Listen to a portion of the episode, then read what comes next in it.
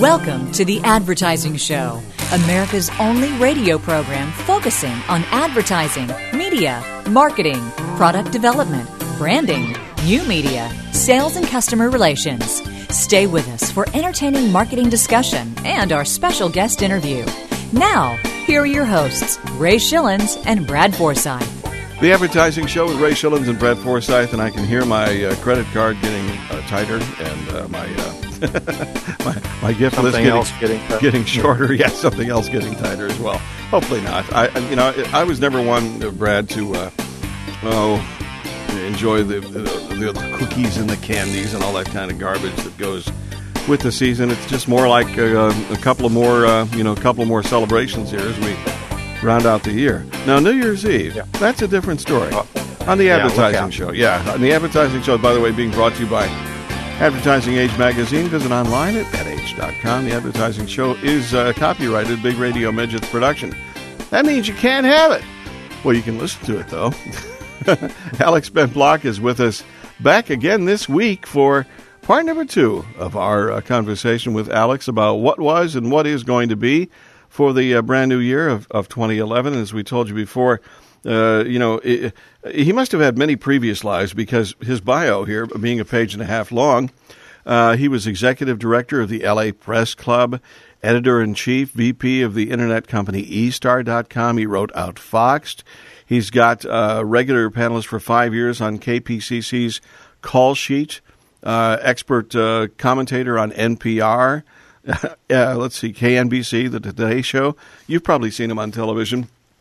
Here on the uh, the advertising show, we only hear him, uh, but we know he's there. So that's Alex Ben Block. Jeremy Kent will also be joining us momentarily to talk about uh, the things that are going on over in Europe as it relates to advertising and marketing.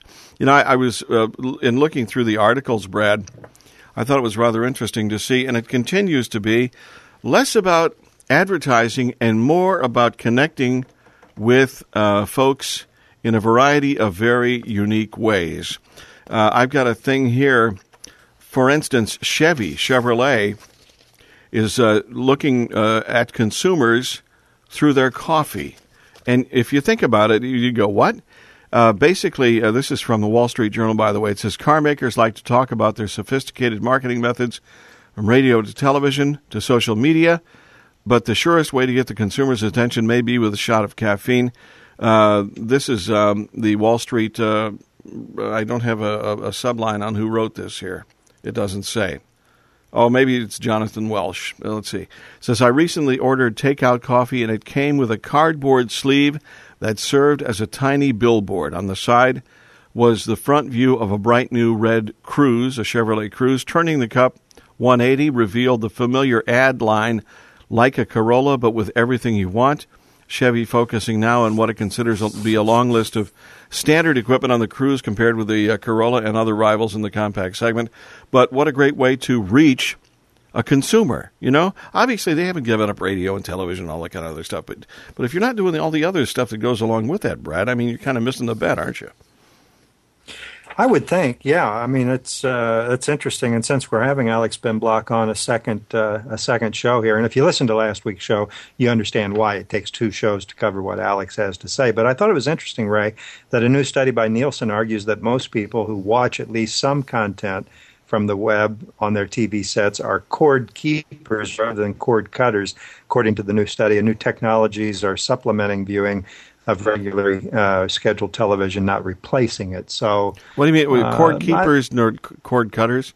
You're talking about cord, what? What does yeah, that in other words, in other words, they're not uh, viewing all television through Hulu or through uh, various other ways of of uh, watching television that can be done through the technology of the internet. okay, that makes a lot of Yeah. sense.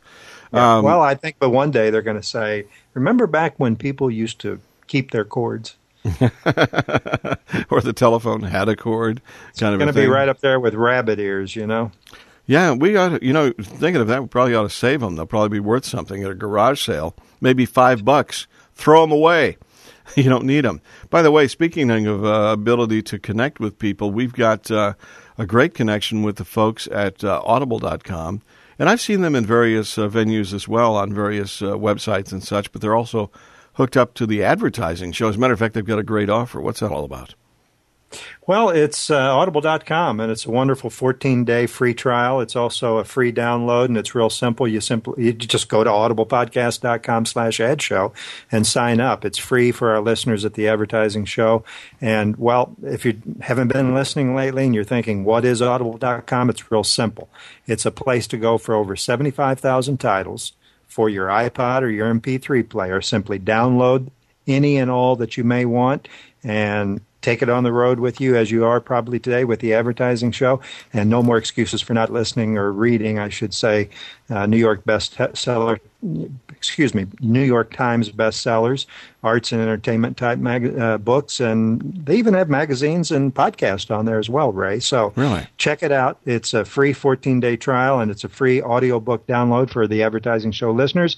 Go to audiblepodcast.com slash ad show audiblepodcast.com slash ad show and sign up today for your free 14-day trial or your free audible book download. And don't forget to call before midnight because I always wanted to say that at the end of one of these commercials. So you know, back to the back to the Chevy thing, uh, Brad.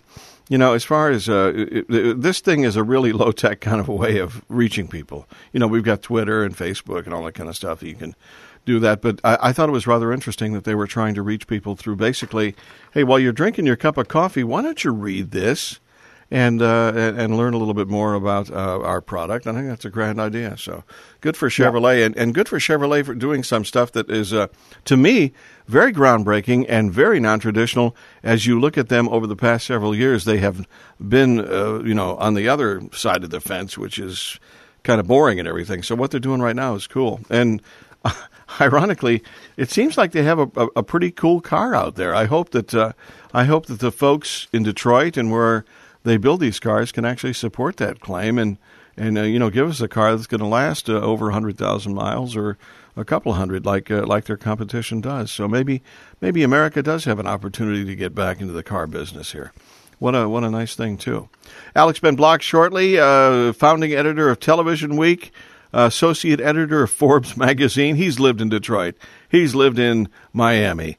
He's lived in L.A. No, wait, that's where he lives right now. If he lived in Europe, Jeremy Kent would probably be talking about him right now, I, I would assume, huh? On uh, the advertising show. Let's go uh, find out what's going on over there with uh, Jeremy Kent with Ray and Brad at the advertising show. Let's listen.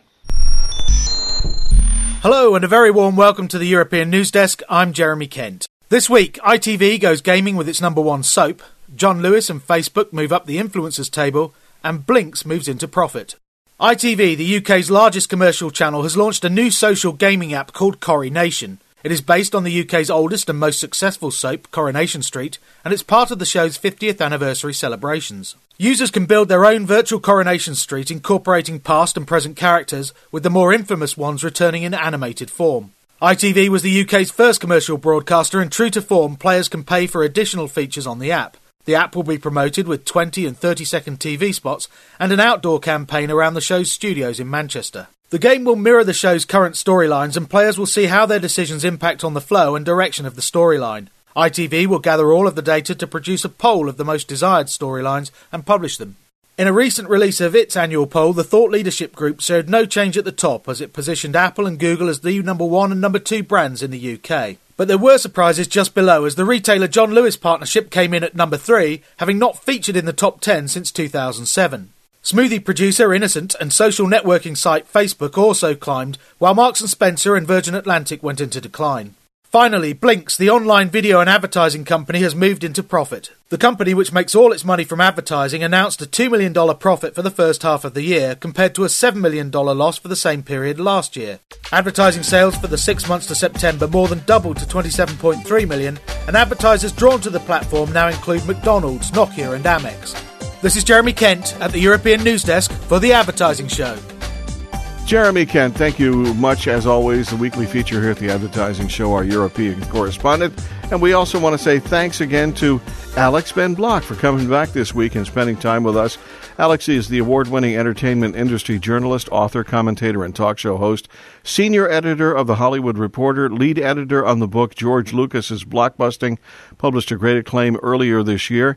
Uh, Alex is also the uh, show business historian for Hollywood Today. And Alex, we had so much to talk about last week. We had more than enough to talk about. We we thought we'd uh, do this in, over a couple of shows. So welcome back. Glad to have you here. Oh, thank you. I'm so happy to be back. Yeah, Alex, as we uh, focus now on current news and what's ahead for 2011, so much has been talked about this past year about the highly anticipated NBC Universal Comcast merger. Where, where are we with that, and what do you expect to see as we go on into 2011? Well, it looks like the uh, deal is closing, and uh, Comcast is moving forward with uh, choosing their new executives. Uh, Bob Greenblatt, who is a very experienced programmer, most recently at Showtime, has been paired up with Ted Harbert, who's been running the E Channel and some other properties, and they are going to now essentially run NBC. Uh, Greenblatt being the programmer and Harbert running kind of the stations and advertising and all the business side of it. And uh, Comcast Steve Burke is actually the guy who's now in charge of all of the NBC Universal Comcast properties, which of course include Universal Studios as well as the network and uh, Univision and a bunch of other stuff. Uh, and so, uh, you know, Comcast is a cable company traditionally. That's what we know them for. Now they're marrying with a broadcaster that also has a lot of very interesting cable channels like USA Network and Bravo and so forth.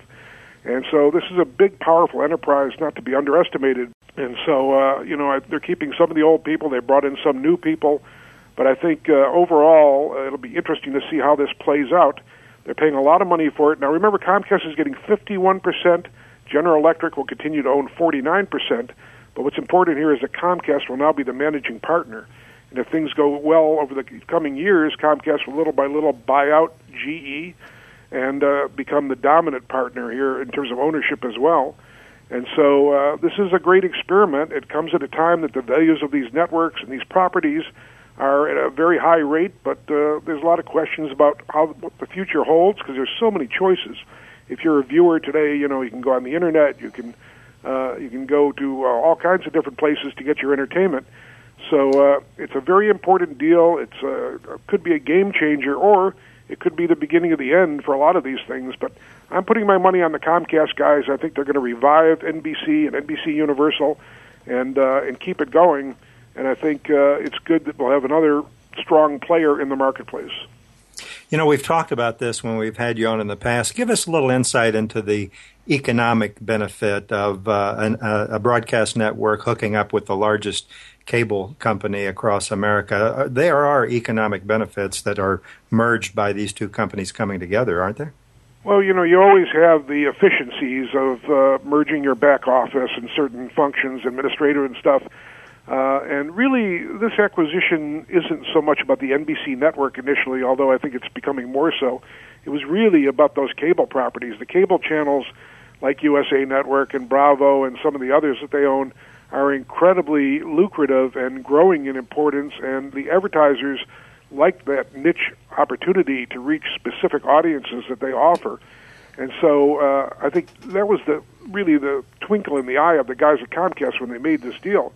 But they inherit the movie studio, and Universal Pictures is not having one of their banner years, but you know it's a big film library and a big enterprise. They're keeping the great Ron Meyer running the company, which is a very smart move on their part. Uh, and uh, they also do get the network, which has been troubled and uh, is a big engine, and potentially is a place that they also can have synergy, so that if you want to advertise uh, Comcast or your cable channels or your other properties, you know the NBC broadcast network is still the place to accumulate a big audience.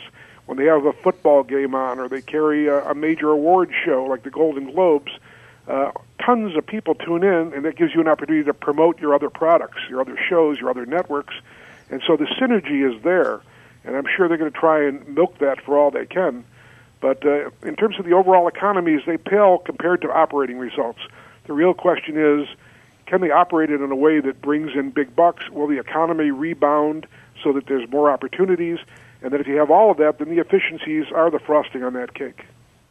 You know, we're hearing rumors that Hefner may have to sell his famous Playboy mansion. Uh, we also hear that there might be a possibility of Hefner taking Playboy private. What does this mean for the? Uh, I don't know. I guess you would you call it a Playboy empire?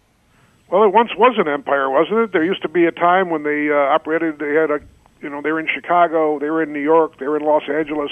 They had casinos around the world. Uh, you know, the magazine licensed uh, their properties all over the place. In Japan, you know, you could get millions of dollars for licensing the Playboy name. Uh, the Playboy clubs closed down in America a long time ago, but they've continued to thrive in certain other capitals around the world. But little by little, and I think you got to blame the internet largely for this, the whole Playboy brand has seen the air go out of the balloon because now that people can get pornography, uh, hardcore, softcore, any core you want, uh, at the click of a button, and a lot of it for free, or you know you can sign up for the day rate or whatever it is to get some of this stuff.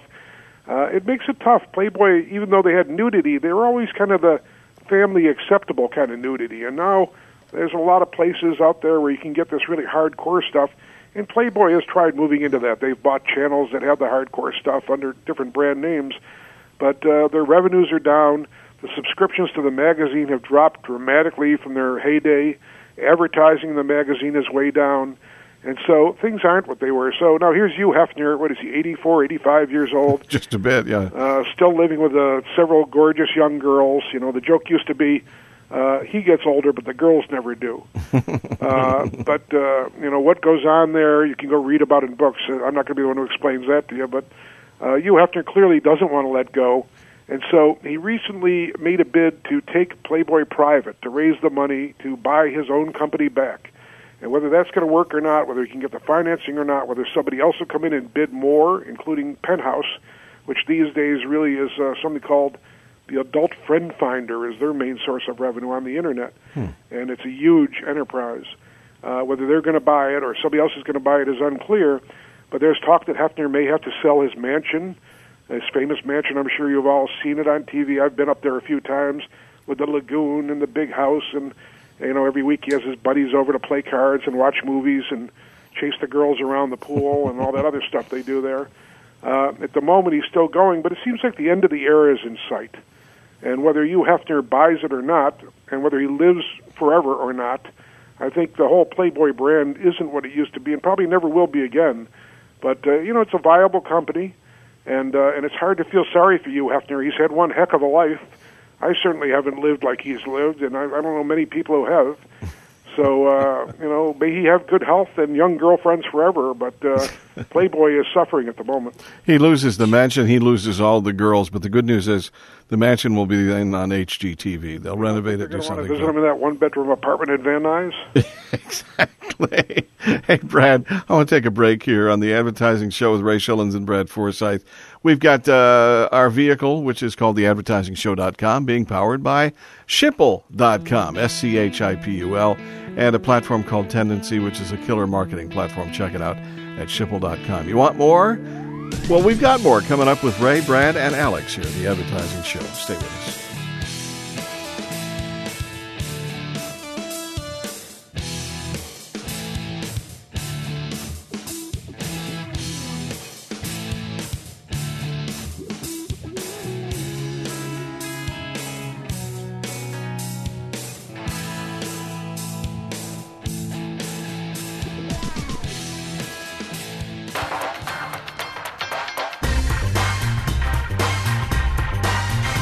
You're listening to The Advertising Show with Ray Schilens and Brad Forsythe.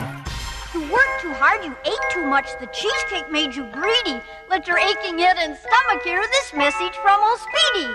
Alka-Seltzer, From the Playboy Mansion all the way to uh, Alex's uh, back porch uh, with a hot tub. He's got it running now, I'm sure. It's uh, Ray Schilens and Brad Forsythe with Alex Ben Block on the Advertising Show. Welcome back, Alex. Thank you so much. Yeah, Alex, I understand the MPAA, the Motion Picture Association of America, still has a job vacancy they need to fill. That's right. The top job, the job that for many, many years belonged to Jack Valenti, is open at the moment. It's being held on an interim basis by the very capable Bob Pisano. Uh, but for reasons I'll get into in a second, if you like, uh, they're not offering him the job on a permanent basis. They did go after uh, former Senator Bob Kerrey of Nebraska who's currently the president of the New School in New York City, and they asked him to take the job.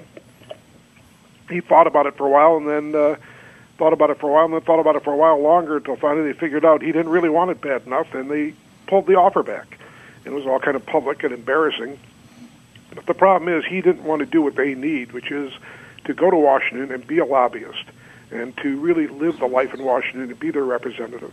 And Kerrey likes living in New York and uh, has been to Washington and doesn't want to do that again.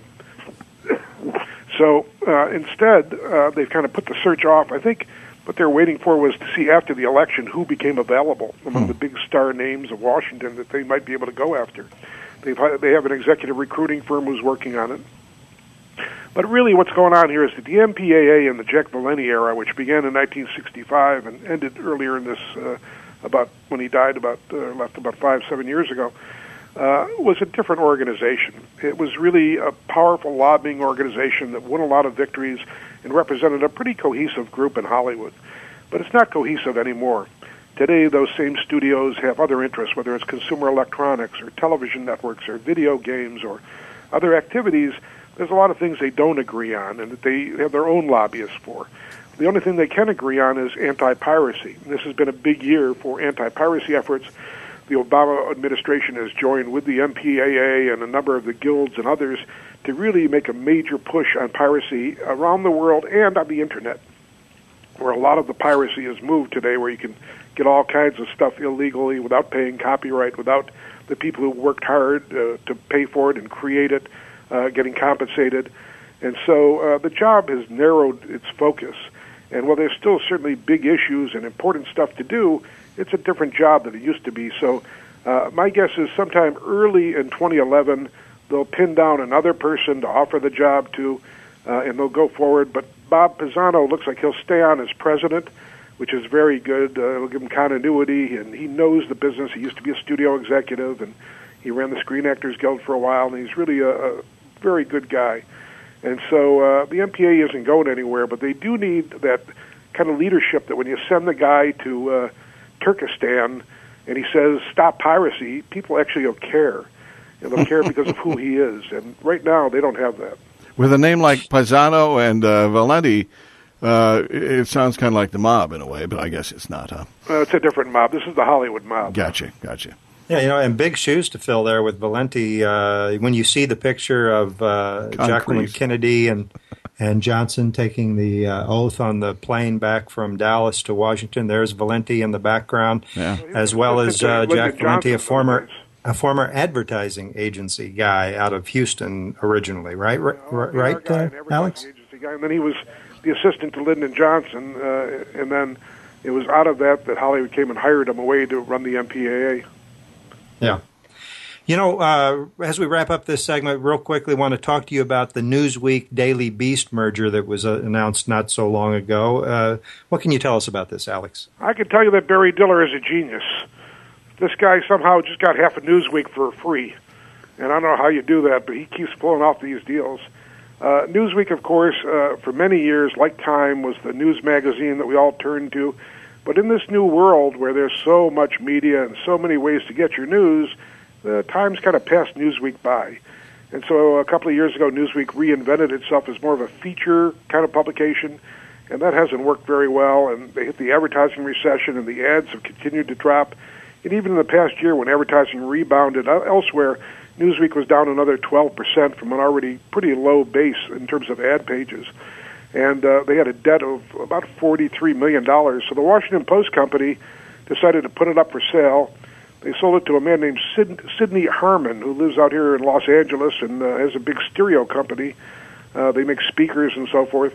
And uh, he's always been politically active, and his wife is actually a congressperson and uh, he bought it for a dollar, but he uh, accepted forty-three million dollars in debt to go with it. And then, little by little, while he was figuring it out, a lot of the big star names the magazine left, and so uh, they had a real problem. So he figured out, well, maybe Tina Brown, who used to run Vanity Fair and is very well known, is now running the Daily Beast, and she ran the New Yorker years ago.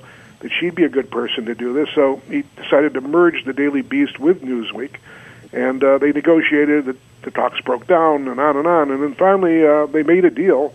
And essentially, uh, Barry Diller, who was backing the Daily Beast and Tina Brown, gets half of Newsweek, and uh, Newsweek gets Tina Brown as its editor. and Sidney Harman will take some kind of administrative role, but uh, not a very uh, important or upfront role, considering he's the guy who put all the money into it, or is putting money into it. Hmm. And uh, we'll see what happens. Remember, both Newsweek and the Daily Beast are losing lots of money every single day. So the idea here is to create a new vehicle online and in print that can sell ads and can be powerful and be a voice. And if they're successful, uh, it's a great opportunity. If they're not successful, a lot of people are going to lose a lot of money. Kind of reminds me of the old saying, the car dealer that's losing $100 on each car but expects to make it up in volume. Right. There you go. Yeah, that doesn't equate. He didn't take algebra. That's the way it goes. On the Advertising Show with Ray Schilens and Brad Forsythe, we will take a break and then continue our conversation with Alex Ben Block. Uh, here with Ray and Brad, the Advertising Show. Glad you're listening.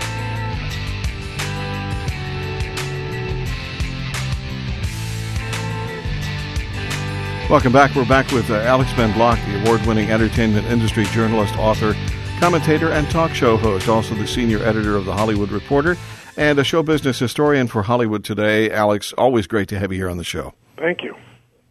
Hey, Alex, I understand there are still battles going on between uh, SAG, Screen Actors Guild, as well as AFTRA, yet I thought I understood they made a deal earlier this year. Well, you know, uh, it's just a little more than a year ago we had the writer's strike and then an actor strike, uh, or almost actor strike, and there was a lot of unrest in terms of labor. A lot of it was about new media.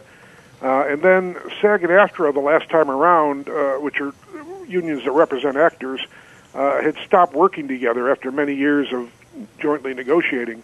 Uh, and it didn't work out too well. And uh, so now uh, they have new leadership at the Screen Actors Guild, and the AFTRA folks have gotten together with them, and they've gotten back together and are negotiating together again. And they went into the talks with a very realistic attitude.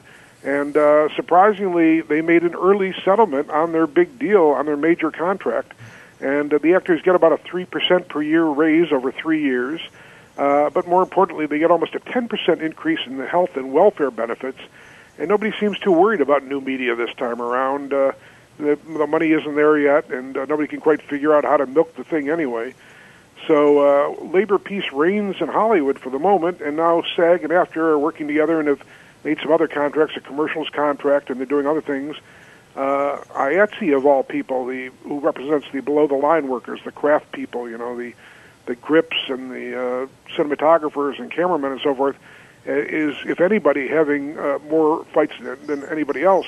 Uh, for instance, the show Biggest Loser uh, has Screen Actors Guild uh, and DGA members, but they don't have IATSE workers uh, doing the lower level jobs. And IATSE's been picketing them and trying to organize a lot of these shows. The problem is, as you move to reality television, a lot of these shows don't have guild affiliations the way the scripted shows did. And so the producers are trying to do them cheaper. They're trying to work around the guilds. And so there's still a lot of unrest on that level. But the big picture is that SAG and AFTRA have made their deal. The Directors Guild uh, looks like uh, they're going into their negotiations, highly likely to make a deal as well.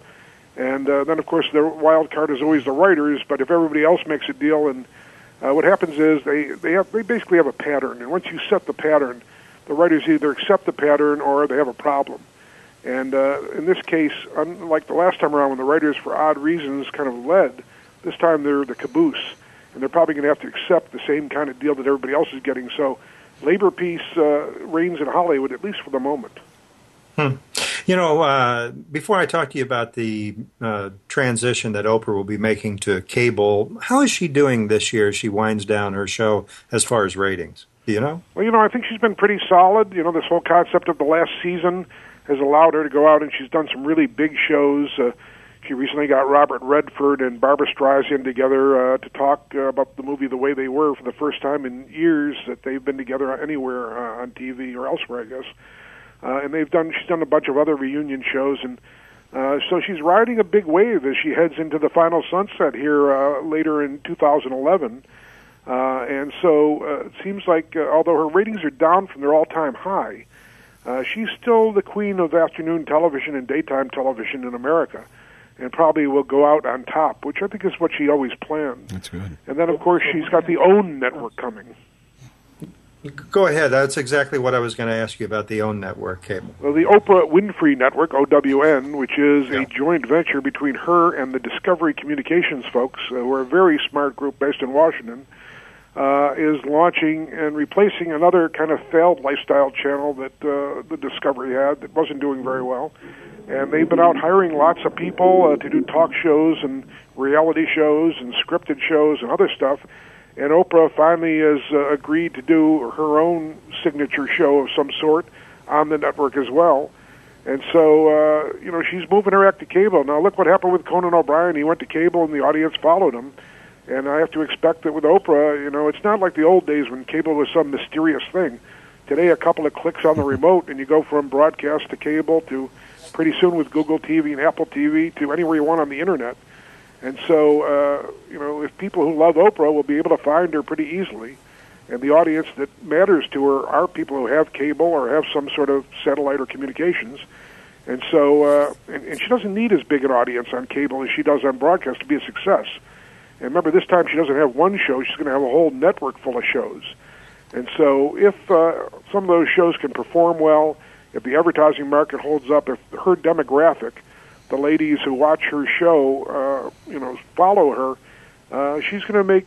You know, she's already incredibly wealthy, but she'll make lots and lots more money as an owner of not just a show but a whole network this time around. And uh, I, for one, will never underestimate Oprah. That's back. Yeah, I don't think anybody does these days. Uh, the one thing I guess we can always count on is change when it comes to both life and television. I understand we've got a new Emmy broadcast deal ahead for 2011. Well, you know, they had an eight year deal, uh, what they call the wheel, meaning that uh, the four major networks, ABC, NBC, CBS, and Fox, shared over eight years. Each one did it twice uh, in rotation and uh, they were paying, I think, about eight million dollars a year for the rights to do that. That was besides the cost of the broadcast itself. Uh, and they negotiated uh, prior to the end of the contract, which was leading up to the show at the end of August, and they were unable to come to an agreement. And so they continue to talk. And the problem is, the broadcast networks are kind of lukewarm about this show. Yes, it's an event. Yes, they'd like to have it, but they don't want to pay more for it. They may even want to pay less for it. And uh, at times, you know, it used to be that when the Emmys were on, boy, it just knocked your socks off and it, it won the ratings. Now it's a perennial number two behind Sunday Night Football when it airs on Sunday night. And so uh, it's still a big event, but it's got a very specific audience. While the boys are watching football, the girls are watching the Emmys. And that's okay. You can sell against that audience. But uh, at this point, it's unclear what's going to happen. Now, you'd say, well, why doesn't HBO take it over? Or let's put it on TNT or let's put it on USA Network. The problem is that if you do that, the broadcasters have pretty much signaled already they're not going to play. In other words, they yeah. won't enter their shows, they won't send their stars, they won't participate in the whole Emmy thing that goes on, and uh, you know they may even go off and start their own show. The Paley Center for Media has a committee that's discussing starting another TV award show which maybe would be a little more friendly to what they want and their attitude.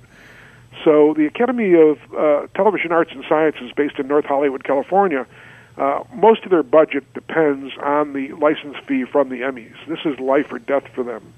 And so it's highly likely they'll have to make a deal that will include all the broadcasters, and maybe some others will get in there. Maybe there'll be a cable channel, or maybe they'll find a way to multi platform it. So if, let's say, NBC has the show, it'll also partly be on Bravo or USA Network or something like that. So uh, it's a tricky negotiation. The uh, attitude of the networks is we're no in no rush and we don't want to pay more money, and if you don't like it, go whistle Dixie. And the attitude well, of the TV Academy is we need a deal it'll be interesting to see what happens with that, and we'll all uh, watch with interest. One final question for 2010 for you, Alex. If you wouldn't mind, put uh, put your crystal ball squarely in front of you and tell us what you would see as far as the ratings for 2011 in the television business. Who are the winners and who are the losers? Well, you know, uh, what's happening is that where you are seems to be less and less important. In other words, it doesn't matter if you're on NBC or TNT or even if you're part of Netflix, what matters is the show and the brand.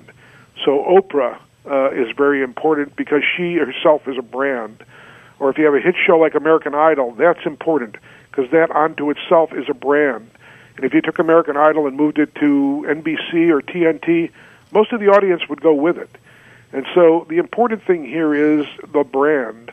And so you have to not just build these brands, but you now have to build them on multiple platforms. So if you have a show that's on broadcast, you also want to have some spin-off uh, that's on the internet. And then you want to have products and licenses for other things that come off it, uh, whether it's video games or uh, spin-off publications or books or some other form of media or uh, whatever it is. Uh, so the question is, where are the brands that matter? How do you build new brands? It's not an easy thing to do.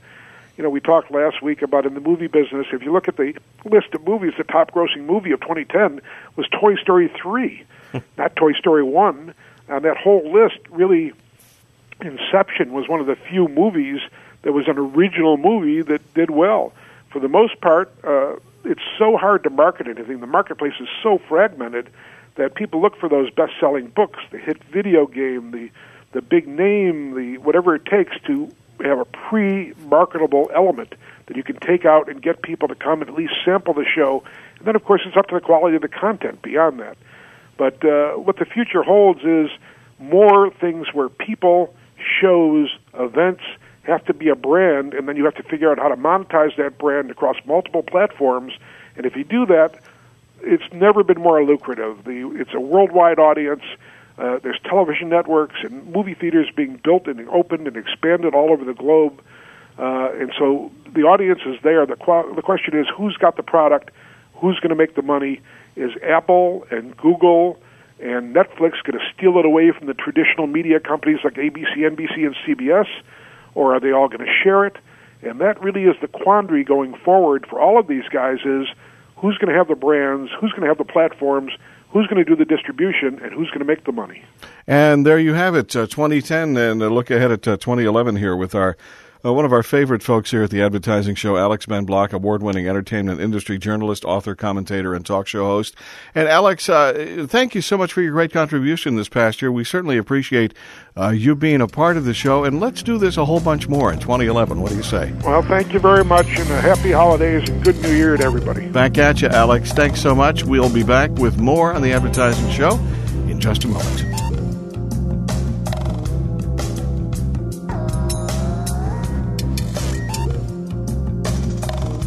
Alex Ben Block, thank you very much. Look forward to uh, 2011 with you here at the Advertising Show as well, and also look uh, forward to a lot of great uh, interviews coming your way. We never uh, kind of never let you down here. We've always got somebody who is uh, who is important, who has something to say, and will make a difference uh, in our world and of marketing and advertising, and in, in your, your, life, hopefully as well.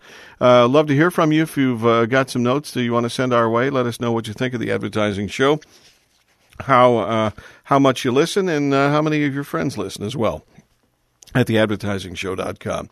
So uh, we'll wrap up the year here, Brad. We've got um, more to come your way in these last uh, couple of weeks of the year, but uh, we uh, you know, basically say thanks for listening, right? Yeah, as we enter our 10th year here at the Advertising Show, uh, never a dull moment uh, with you, Ray, and wonderful to have been with you for the past almost 10 years and wanted to, uh, more importantly, I'm sorry? I said incredible, isn't it? It's a long time. It is. And uh, we've got a lot of uh, new listeners from the Great White North, Canada, that have been logging on lately. So welcome to them as well. Also, want to say thanks to our sponsors as well. Uh, you know, if you talk, uh, you know, uh, for instance, Jeremy Kent, uh, who contributes every week. Um, and of course, the guests that show up every week, that's even better. But also the support staff that takes care of uh, the things that uh, make the advertising show uh, work, and uh, you know that would be all of the people who put uh, uh, put it together. Brad, you know, we got Ariel and Varangi, and and of course Bruce is a part of the show as well. But yep. good stuff here, so it's been a lot of fun. Hey, um, I guess we're going to wrap, but I'll go do some more Christmas shopping. I guess that'd be a good idea. The advertising show is being brought to you by what? I haven't started yet by Advertising Age magazine. Visit online at adage.com. The Advertising Show is a copyrighted Big Radio Midgets production. Why do more media professionals read iwantmedia.com? iwantmedia.com features reports from industry leaders and media personalities.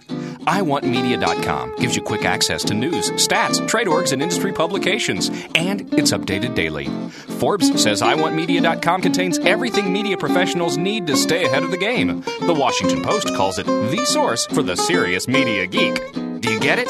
If you don't, you should. To sign up for free daily email alerts, visit iwantmedia.com.